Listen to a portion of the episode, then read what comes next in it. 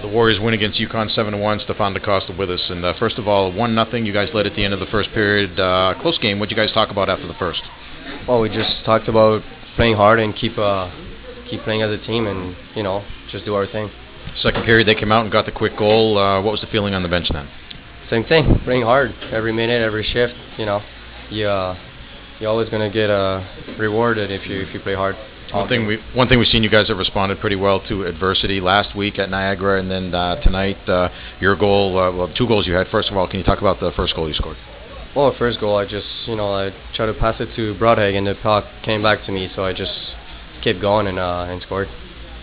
and then the second goal you scored later in the period Yeah, I, uh, that was a two on one so I coaches the coaches were saying that uh, we need to shoot, shoot the puck more so I shot it and, uh, and scored.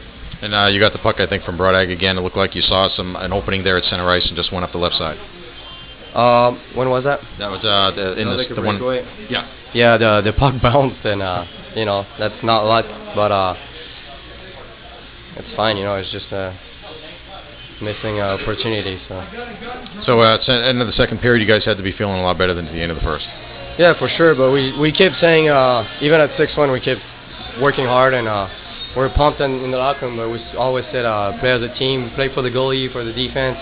You know, we we al- we always want to keep playing 60 minutes. That's our goal.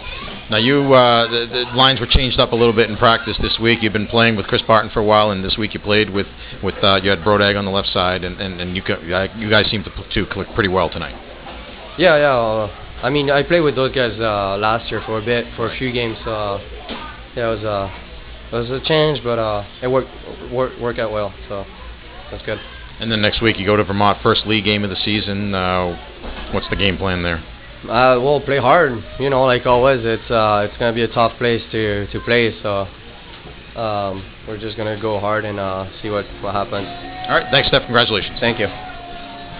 Thank you very much.